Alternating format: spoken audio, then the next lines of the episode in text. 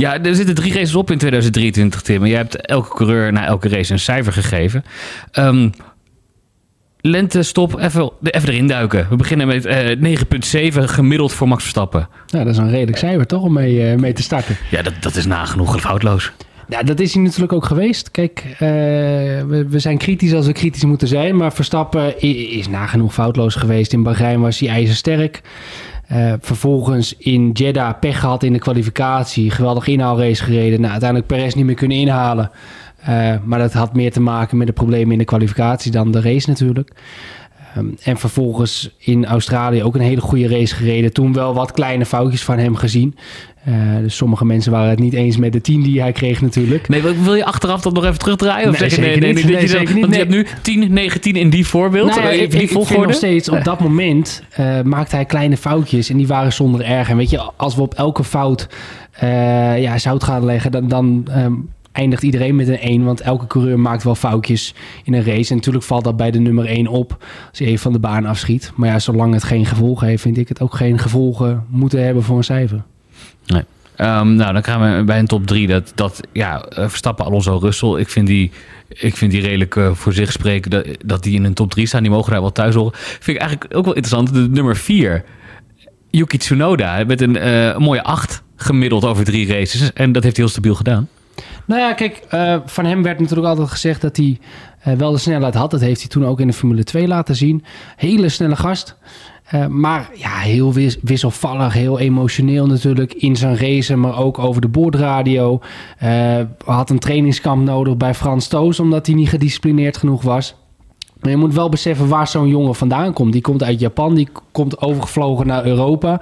Moet daar maar even in zo'n traject worden geduwd. En die is dat hele, die hele cultuur is hij niet gewend. Uh, helemaal niet gewend dat hij er zo hard voor moet werken om snel te zijn in in een auto. Dus hij, hij komt van heel ver. Betekent ook dat er heel veel potentieel waarschijnlijk in zit. En dat begint dit seizoen uh, terug te zien. Hij rijdt in een hok. Die, die AT04 van Alfa Tauri is echt verschrikkelijk. Dat zie je wel aan hoe moeilijk Nick de Vries het heeft. Toch ook geen beperkte coureur. Nee. Maar Tsunoda haalt er elk weekend het maximale uit. In de kwalificatie is hij gemiddeld vier tiende sneller dan, uh, dan Nick de Vries in de eerste drie kwalificaties. Ja. En in de race, ja, heel constant bijna op geen fouten betrappen. Als we, als we dan terugkijken naar, naar die cijfers uh, over die drie, kijk, ja, Tsunoda, als je het zo uitlegt, een 8. Die heeft wel 0,3 gemiddeld hoger gescoord dan Sergio Perez. Uh, vind je dat achteraf gezien ook nog steeds wel een, uh, een eerlijke waardering? Nou, dat denk ik wel. Kijk, weet je... Um, uiteindelijk is de belangrijkste graadmeter van een coureur zijn teamgenoot. En kijk, we gaan pas Tsunoda kunnen beoordelen ten opzichte van Perez als hij naast Perez zit. Nou ja. Dus die vergelijking is natuurlijk altijd scheef. Um, dus ik kijk nu voornamelijk Tsunoda tegen de Vries. Nou, als je dan gewoon gaat kijken, doet Tsunoda het heel erg goed. Ja. Is hij veel beter dan de Vries. Dus dan verdient hij ook gewoon een hoog cijfer, ongeacht in welke auto die zit. Inderdaad, over die team. Hij staat vierde dan Tsunoda. En dan, ja, de Vries is toch uh, bottom of the class. Hij deelt die plek uh, met de Vries, uh, met Magnussen en Sargent. Ze hebben allemaal 5,7 gemiddeld gescoord. Dat is, ja, nou, dus toch nog voldoende. Ja. ja, dus ze hebben toch alle drie nog een voldoende. Kijk, je kan op dit moment...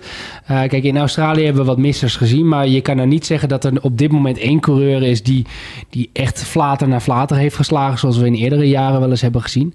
Uh, maar dat zijn in mijn ogen in ieder geval wel de coureurs... die op dit moment het minst hebben gepresteerd. Kijk, van De Vries hadden we een hele hoop verwacht... Um, die maakt niet per se grote fouten. Kijk, het moment met Ocon in uh, Australië was natuurlijk niet perfect. Dat, dat was gewoon een fout. Maar voor de rest niet heel veel grote fouten. Alleen hij komt wel echt flink wat snelheid tekort ten, op ten opzichte van Tsunoda. En Tsunoda heeft een grote stap gezet. Maar Tsunoda verloor wel twee jaar op een rij van Gasly. Dus daar verwacht je meer van Van de Vries. Sargent is wat anders. Die heeft wel wat snelheid laten zien. Want ik vond dat hij in Bahrein heel goed opende. Zat hij heel kort achter uh, Albon. Um, ook in Jeddah. Zijn eerste rondje was hij mega snel. Maar toen reed hij over die witte lijn natuurlijk. Mm, oh ja. Vervolgens spinde hij in Jeddah in die kwalificatie. In de race ook wat wisselvallig.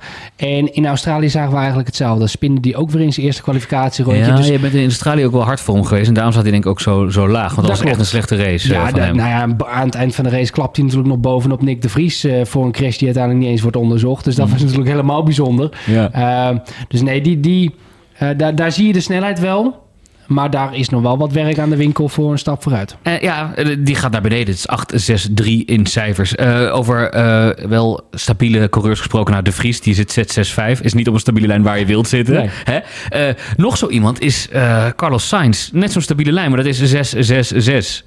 Ja, het, het, is niet heel veel voor Sainz dit, dit nee. seizoen. Um, zijn eerste jaar bij Ferrari zat hij heel dicht bij Leclerc. Sterker nog, hij scoorde meer punten dan Leclerc. En hij is qua punten het seizoen best aardig begonnen. Maar ik vind dat hij voor de rest, ja, in de kwalificaties toch weer worden verslagen door Leclerc. In Australië won hij dan voor het eerst weer.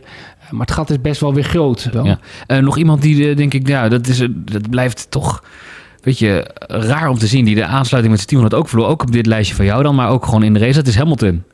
Ja, en dan, dan uh, verbloemt hij nog een hoop met een paar goede races. Oké. Ook mede door wat geluk in, in mijn ogen. Kijk, in de kwalificatie is het best wel pijnlijk. Uh, 3-0 voor Russell. Op het moment dat je echt hard mag en dat je alles uit de, onderzijde uit de kan haalt. Uh... Ja, en helemaal. Kijk, er zijn coureurs die staan juist bekend om het racen. Weet je, een Verstappen, een Alonso, die staan juist bekend vanwege hun kwaliteit in een race. Hamilton is juist andersom. Die, die wordt natuurlijk vergeleken met, met Senna toen de tijd ook ook al alleen al als je kijkt naar de hoeveelheid pols die Hamilton heeft behaald. Ja, dat is zijn handelsmerk. De, één snel rondje rijden. Nou, dat hij dan nu in de eerste drie kwalificaties drie keer om zijn oren wordt gereden door, eh, door zijn nieuwe teamgenoot. Ja, dat is natuurlijk wel een beetje pijnlijk. En in de race, wat ik zeg, wordt het redelijk verbloemd. Maar ook wel door omstandigheden. Want in Australië ja, wordt Russell naar binnen gehaald net voor een rode vlag en valt hij vervolgens uit. In Jeddah had uh, Russell natuurlijk ook pech met die, uh, met die rode vlag. Of met, die, met de safety car situatie toen. Dus het heeft Russell tot nu toe in de race ook nog niet meegezeten. Waardoor daar in het voordeel van Hamilton uitvalt. Maar het verschil op zaterdag is wel groot. Ja, uh, eh, 7,3 Gemiddeld voor Hamilton, 8,3 voor Russell. Even snel vragen, weet jij dan zo nog uit je hoofd, uh, als je even snel eruit gaat, wat was de slechtste uh, race van Hamilton dit jaar? Wat was de slechtste race van Hamilton dit jaar? Um, nou, een beetje een raar vraagje tussendoor, maar wel leuk. Um, dan eh, wil ik ook nog even... Uh, ja, we hebben het dan over, over uh, stabiele lijnen gehad. We hebben uh, naar beneden zien dippen. En een groei... Echt een, een ongelofelijke groeilijn dit jaar. Het is niet meer echt een groei, maar... Nico Hulkenberg. Die is naar een 10 gegaan. Van een... Van een 6. Ja, dat is wel... die is goed bezig, 6, 17. Ja, kijk, hij reed natuurlijk fantastisch in Australië. En het is heel jammer dat, uh, dat er die tweede herstart uiteindelijk geen, uh, geen volledige ronde werd verreden. Want anders had hij gewoon zijn eerste podium uh, in ja. Formule 1 gehad. Maar ja, dat alles verhaal, dat kennen we ondertussen van, van Nico. Maar ik vind het wel indrukwekkend om te zien hoe hij is teruggekomen. Hij is drie jaar uit die sport geweest. natuurlijk wat invalbeurten gehad. Maar is er drie jaar uit geweest werd toch altijd een beetje onderschat. Er werd ook altijd wel een beetje lachen gedaan over het feit dat hij nog nooit een podium had behaald. En als je dan nu ziet hoeveel indruk hij maakt bij Haas... terwijl Magnussen was daar vorig jaar echt het mannetje. Mm. Die, die, was echt de grote meneer. En Mick Schumacher was, was de loser aan zijn zijde. Ja, ja Magnussen die pakte zelfs een pole position nog pakte zelfs een pole position. En dan zie je nu Hulkenberg... die gewoon Magnussen op 15e gemiddeld in de eerste drie kwalificaties rijdt. Terwijl dat hij er dus drie jaar uit is geweest. Dus heeft niet eens echt lekker kunnen inkomen. En ja, in de races merkte hij in de eerste twee races dat hij qua race pace nog wel wat miste. Ja. Dat zal waarschijnlijk nog steeds wel zo zijn. In Australië valt dat minder op omdat je daar niet zo goed kan inhalen. Maar hij reed gewoon een geweldige race in Australië. Dat gevecht met Lando Norris vond ik, uh, vond ik indrukwekkend om te zien. Want de Hulkenberg van vroeger, uh, die liet coureurs soms nog wel eens iets te makkelijk passeren. Nou, ik heb wel het idee dat hij daar nu iets harder voor vecht. Toch weer even zo'n gewetensvraagje. Eh, over het algemeen, scoort hij dan toch beter dan Hamilton? Of wil je daar nog geen antwoord op geven omdat het geen teamgenoten zijn? Nou, we hebben nu natuurlijk ook nog maar een, een, een korte ja, sample size, zoals ze dat natuurlijk uh, in het Engels dan zeggen. En we hebben nog maar drie races gehad, dus daar een gemiddelde van nemen is sowieso wat, wat moeilijker. Het is wel belangrijk om dat eventjes zeg maar in de kant dus te zetten. Dus laten we dat als, als asterisk erachter zetten. Uh, ja, hij, hij, scoort hoger dan Hamilton. En dat, dat komt dan inderdaad nogmaals omdat je gaat kijken hoe doet een coureur het ten opzichte van zijn teamgenoot. Hoe, wat doet hij met de wagen die hij tot zijn beschikking heeft. Hmm. Ja, als je gaat kijken naar de uitslag die een coureur rijdt. Uh, ja, dan krijgen Williams-coureurs altijd 1 en 2. Dat is natuurlijk ook een beetje lullig. Dan uh, Perez. Die heeft uh, op, zijn rapport ook, ja, gewoon, zie je gewoon heel goed het verloop van zijn seizoen tot nu toe. Een 8 van een oké okay race tweede worden, wel echt verslagen worden door Verstappen naar een 10. Winnen naar een dramatische 5. Ja, heel erg op en neer. En dat is wel een beetje wat we gewend zijn van Perez. Kijk, het is gewoon een hele goede tweede coureur naast Verstappen. Uh, omdat hij er staat op momenten dat Verstappen pech heeft. Zoals nu ook weer in Saoedi-Arabië. Uh, hij zit er sowieso wat dichter bij Verstappen op het moment dat uh, de circuits wat makkelijker zijn, om het zo maar even te zeggen. Dus op dat soort circuits maakt hij een kans. Nou, in Jeddah had hij wat geluk dat Verstappen pech had in de kwalificatie. Daardoor kwam die race natuurlijk naar hem toe. Maar in dat weekend deed hij zelf verder alles perfect. in Bahrein prima tweede coureur. Inderdaad op afstand gereden door uh, Verstappen, maar verder uh, een prima weekend. In Australië, ja. Toen kwam het weekend. Ja. Men was heel lovend over zijn inhaalacties. Maar ja, daar ga ik heel eerlijk over zijn. Ik, ik vond het echt schandalig dat hij zo ver kwalificeerde. Ehm, met die wagen moet je gewoon heel rustig cruisen in de kwalificatie en dan word je gewoon tweede. Ja. En als je dan een beetje aanzet... Ja, in Q1. Ja, hij viel uit in Q1 omdat je daar crasht, omdat je daar te veel gaat pushen. En dan geeft hij ook nog zijn team de schuld. En dan heeft hij wat mooie inhaalacties in de, in de race. Maar ja, heel eerlijk. Als je kijkt hoe makkelijk Verstappen de nummer 2, de nummer 1 op dat moment Hamilton passeerde. Ja, dan mag je toch ook wel een paar auto's kunnen passeren in die, in die RB19. Afsluiter.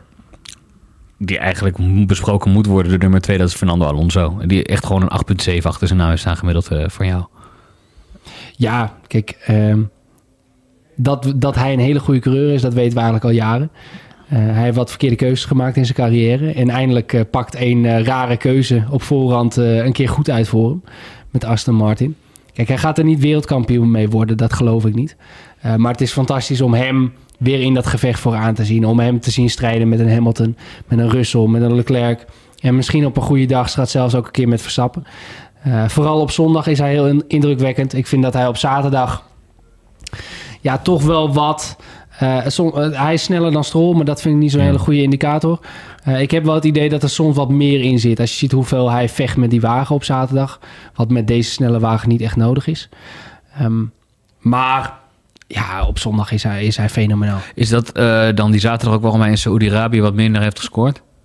Nou, vond ik wel. En in Saoedi-Arabië had hij natuurlijk ook die fout in, in het startvak dat hij verkeerd stond. En um, toen ging het tijdens de race natuurlijk ook wel het een en ander mis. En ik vond dat zijn kwalificatie in Saoedi-Arabië inderdaad ook niet goed was. Toen, toen leek Stroll zelfs onderweg naar, naar een pole of tweede tijd. Alleen die ver, verkloot het in de laatste sector. Dus als Stroll dat kan,